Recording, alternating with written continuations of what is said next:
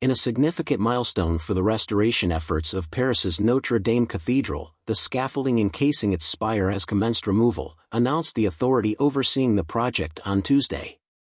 The Restoration Authority, Établissement Public, disclosed to French media that the process of dismantling the scaffolding, which stood at an imposing height of 100 meters, has begun and will extend over the forthcoming months. This development marks a crucial step towards the complete unveiling of the spire, which is anticipated to be entirely visible by the commencement of the Olympic Summer Games in Paris on July 26.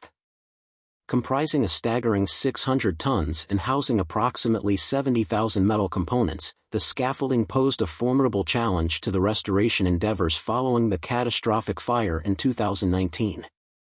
The spire itself, cloaked in lead, has sparked debates concerning potential toxicity risks associated with the material. Twitter.com However, recent progress includes the reinstatement of the cathedral's Great Cross in December, alongside the installation of a new golden rooster to replace its predecessor lost in the blaze of April 15, 2019.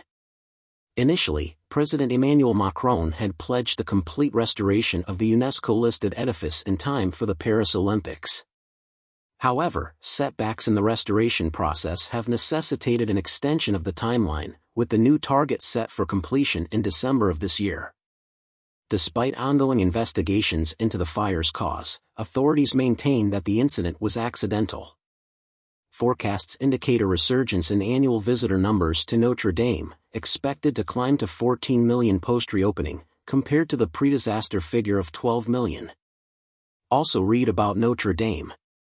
iturbonus.com. iturbonus.com